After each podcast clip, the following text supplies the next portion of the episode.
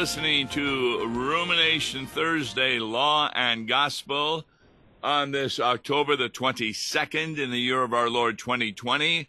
I'm Pastor Tom Baker, and with me, our co host, Pastor Wes Reimnitz. Hi, Wes. Hi, Tom.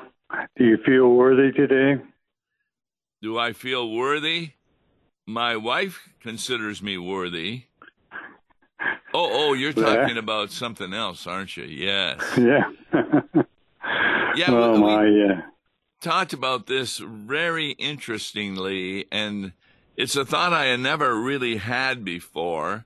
Don't remember talking about it at the seminary, but there's no doubt that the Bible speaks very clearly in regard to who worthily receives the Lord's Supper.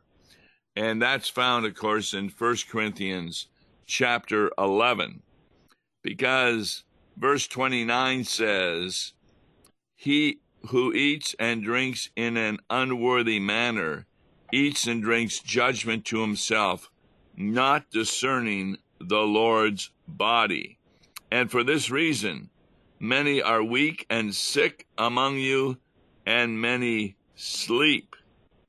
So, an unworthy reception of the Lord's Supper is very, very important because it can lead to consequences of sickness and death.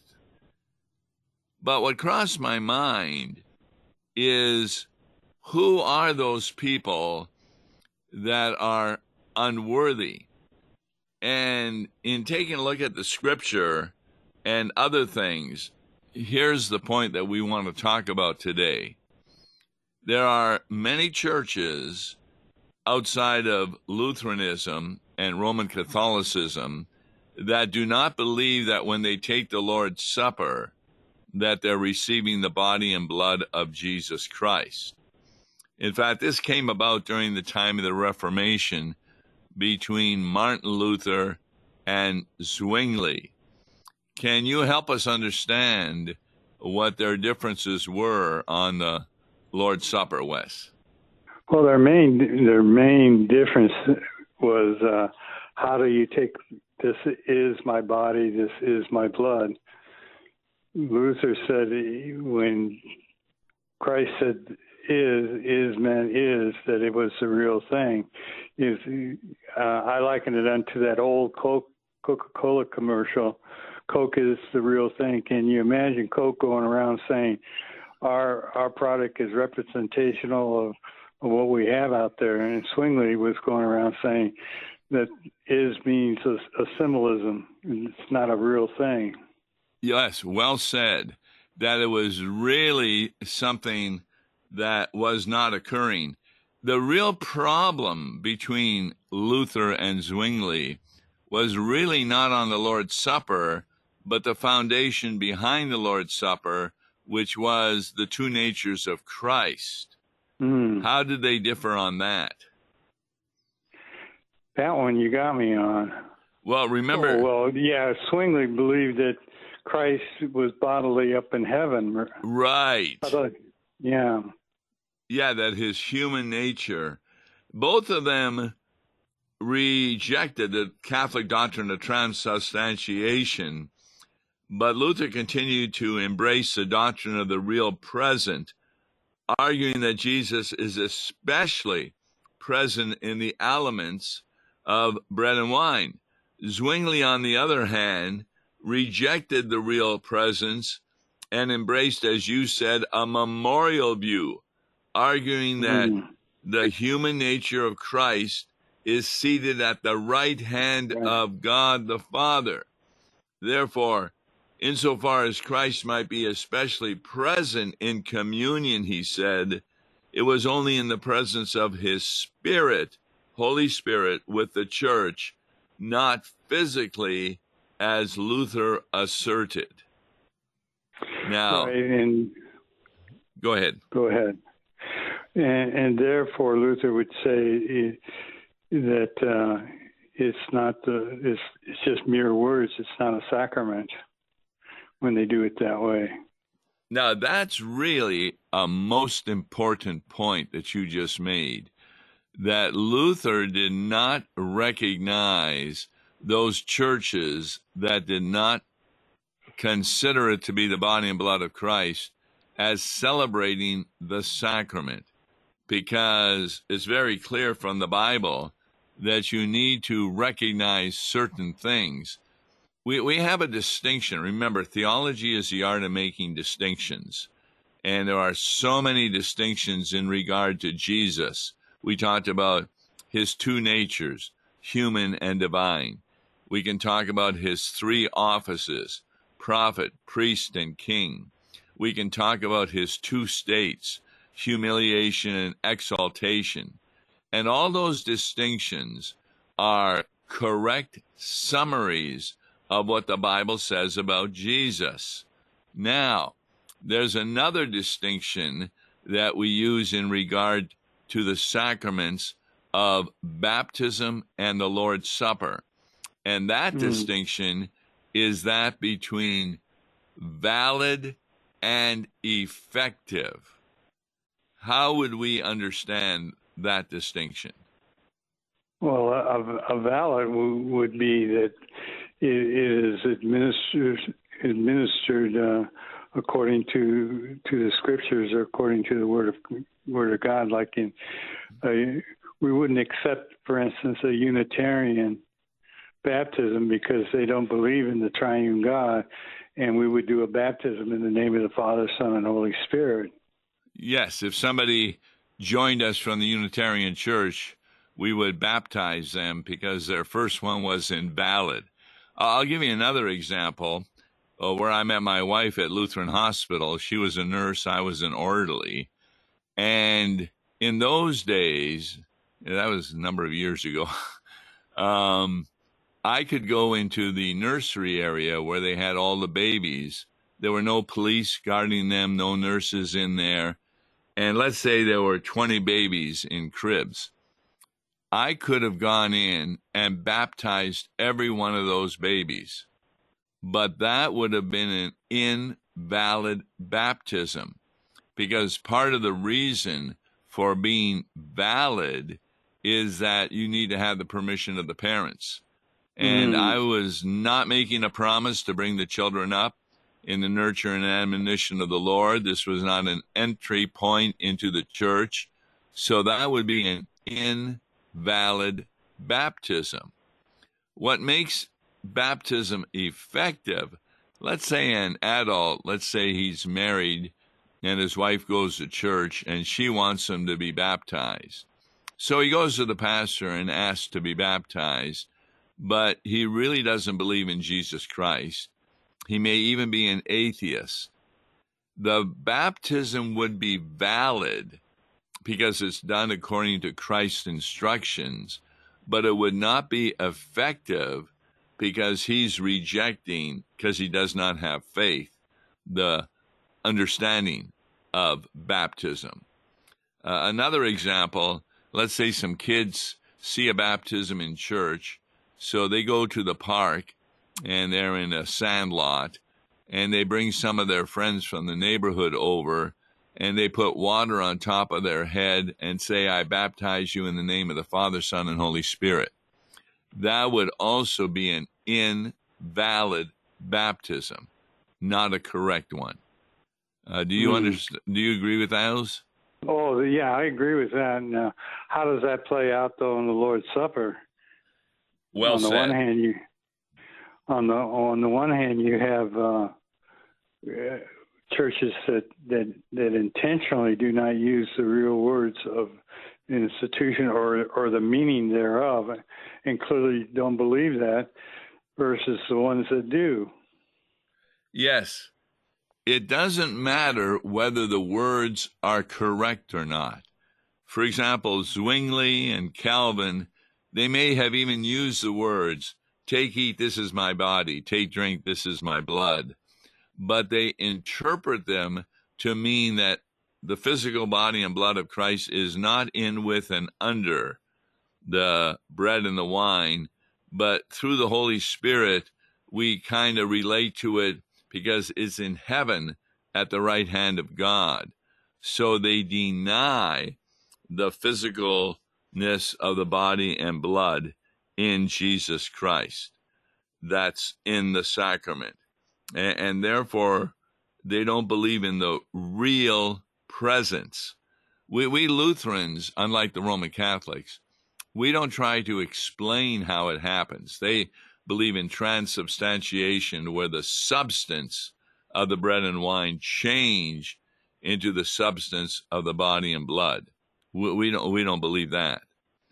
But right. in thinking about this, I, I came to a conclusion that the only people that would be unworthily receiving the Lord's Supper are those who receive a valid Lord's Supper but do not believe it's the body and blood of Christ. That's why we practice close or closed communion. Can you uh, can you explain that to our listeners?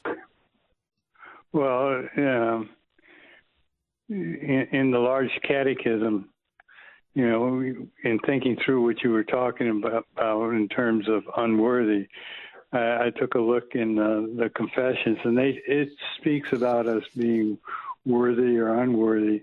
For instance, in the large catechism, Luther writes, People with such misgivings must learn the highest wisdom to realize that the sacrament does not depend on our worthiness. We are not baptized because we are worthy or and holy, nor do we come to a confession pure and without sin. On the contrary, we come as miserable people precisely because we are unworthy.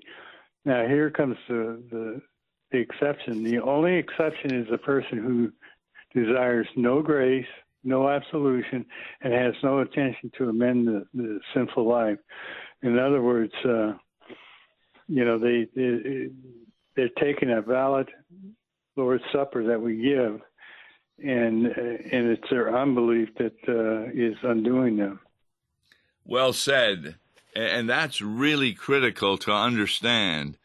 To receive the Lord's Supper unworthily, you need to have a valid Lord's Supper going on. Supper. Right. In, in other words, congregations like a number of Southern Baptists and other congregations who do not believe that they're receiving the body and blood of Christ are therefore not receiving a valid sacrament. So therefore, you can't consider them as being unworthy because it's very clear that those who are unworthy are those who are receiving a valid sacrament. In fact, mm. the, the Bible is very clear on this. And the translation out of 1 Corinthians 11 really needs to be taken a look at. Verse 29 For he who eats and drinks unworthily, and that gets people confused because none of us are worthy. But that's a bad translation. The better translation, and even the New King James changes it, he who drinks in an unworthy manner. So it's your approach to the body and blood of Christ that makes you worthy or unworthy. What do we do before every Lord's Supper? What do we have the people go through? Confession and absolution. Excellent. That those who are truly repentant of their sins and become worthy if they believe that it's the true body and blood of Christ. So if you have a congregation where the congregation teaches this is not the real presence, then that's not a valid Lord's Supper. And I, I think one of the best statements, I, I'm at four churches right now helping out in Illinois. And uh, here's what we have in the bulletin at one of them. The Lord's Supper is celebrated in the confession and glad confidence that, as he says, our Lord gives into our mouths not only bread and wine, but his very body and blood to eat and to drink for the forgiveness of sins and to strengthen our union with him and with one another. Because those who eat and drink our Lord's body and blood unworthily do so to their great harm. And because Holy Communion is a confession of the faith which is confessed at this altar, any who are not yet instructed, in doubt, or hold a confession differing from that of this congregation and the Lutheran Church Missouri Synod, and yet who desire to receive the sacrament are asked first to speak with the pastor. And every time yeah. somebody came to me, I would invite them to adult instruction so that they could learn the true meaning of the sacrament and not receive it unworthily. You make a, uh, a point of distinction in there too in that announcement, the confession of the church. In the early church, uh, they believed that the altar that you took Lord's Supper at was the altar that you confessed at, and you believed what that church teaches, and thus, you know, uh, they would exclude certain ones because of their uh, of their beliefs. Today, we would look at it, what in terms of abortion, in terms of gay marriage, in terms of various sorts of sins out there that that that the church of which they are unrepentant. Uh, uh, yeah, unrepentant. Good, good distinction.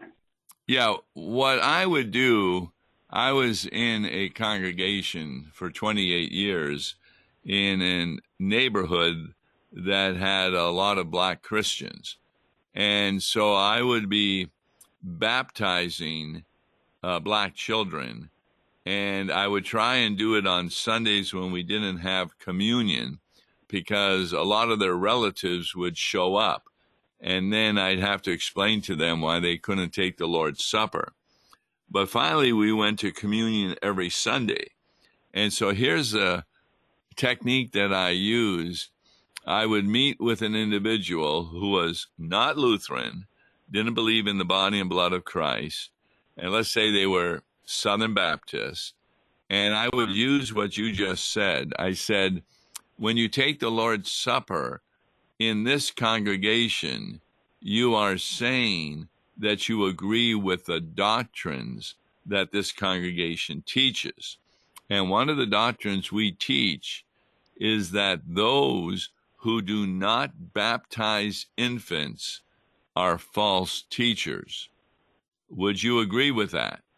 And of course, being Southern Baptists and not baptizing infants, they would say, no, I, I don't believe in infant baptism. So I would say, I still consider you to be a Christian.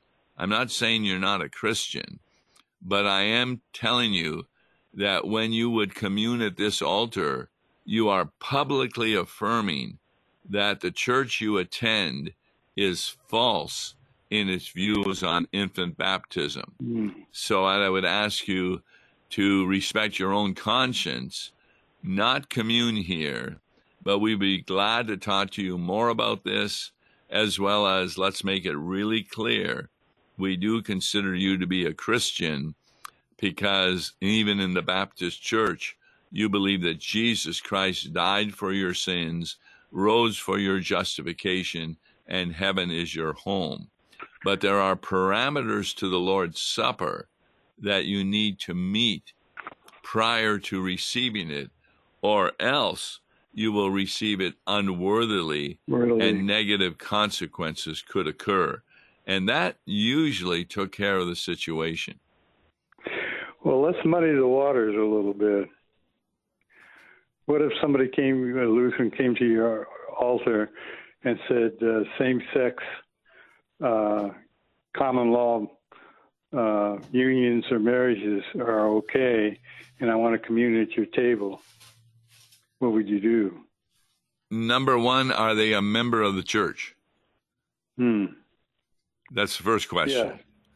Okay, yeah, if they're a member of the church, there are a lot of members that have false teaching in their minds. That's why you go to church every Sunday, so you can get your head to catch up with your heart. So Right, right. that, that, that's not going to be unusual. And I would take some time to talk with them, not before communion. If they're a member, I would commune them, but then start meeting with them to see whether or not they could stay as members of the church with that false teaching. And if they change their mind, then we have no problem. But if they're not a member of the church, then I would not commune them because they don't agree with the teachings of the Christian church as espoused in that congregation. And remember, for us, uh, the Lutheran Confessions is an accurate summary of what we believe, teach, and confess. And, and therefore, we would be telling them that you may have this view, but if you commune publicly here, you're saying that your view is wrong. And any Christians who agree with you are false teachers. I think that's well said, uh, especially the part about take the time to sit down and, and talk with them and teach with them and show them what Scripture has to say. I think that makes a big, big difference. Yes, they may go under what we call a kind of a short excommunication, where let's say the pastor is dealing with two young people who are living together outside of marriage. Um, in talking with them, I may say, You can no longer receive the Lord's Supper, but I want to continue to talk to you as we move toward the possibility of excommunication. But you need to be slow in that and make sure they understand what your church teaches and what the Bible teaches. And so you you you need to be as kind and loving as you can, but at the same time not at all minimizing the word of God. Right. I know a pastor that, took uh, one couple, one member, one non-member, all the way through catechism before he discussed with them about their living together. And it was at the end of the time period that they sat there, and everybody's crying because they they come to realize that what they were doing was wrong. How did he get through the sixth commandment, which is at the beginning? He, he taught it, and his, they were expecting him to hit it hard in in there, but he covered it, talked about it, but uh, he decided to wait till they got through with uh, with the whole uh, teaching, and then confronted them about it, and they they freely admitted that what they had done is wrong, and and uh, hence amend their sinful life. So the point of this program is a lot of people think that those who commune in, say, Southern Baptist congregations where they don't believe it's the body and blood of Christ, that they are unworthily receiving the body and blood. The point I'm trying to make is they are not unworthily doing that because they're not receiving the Mhm. body and blood of Jesus Christ. Great point. Yeah, and Something uh, to think it's a- about, and we need to deal with that more often. Right, and in, in my reading, it's been that way for the last uh, three, four hundred years of Lutheranism. We we have not recognized uh, uh, those that are symbolic in their interpretation or representation, or like I said, you know, imagine Coke saying at one time Coke is the real thing, Right. Coke is representational. Okay, tomorrow's Law and Gospel, Open Mic Friday. You may or may not heard of this, but what we're going to do is try and show you how the Roman Catholic Church is moving toward okaying abortion. I know that's going to be a shock to some of you, but that's going to be on Open Mic Friday. I'm Tom Baker, and you just listened to myself and Wes Reimnitz on who really is unworthy. And the point we're making is the only people who are unworthy are those who inappropriately are receiving the valid Lord's Supper, not those who are not receiving the Lord's Supper. Till tomorrow, God bless you. Listen to Law and Gospel each weekday morning at 9:30 on KFUO. For a tax-deductible gift to Law and Gospel, please make your check payable to Concordia Mission Society and mail it to Tom Baker, PO Box 28910, St. Louis, Missouri 63132. To give online, visit lawandgospel101.com or call toll-free 1-877-267-1962.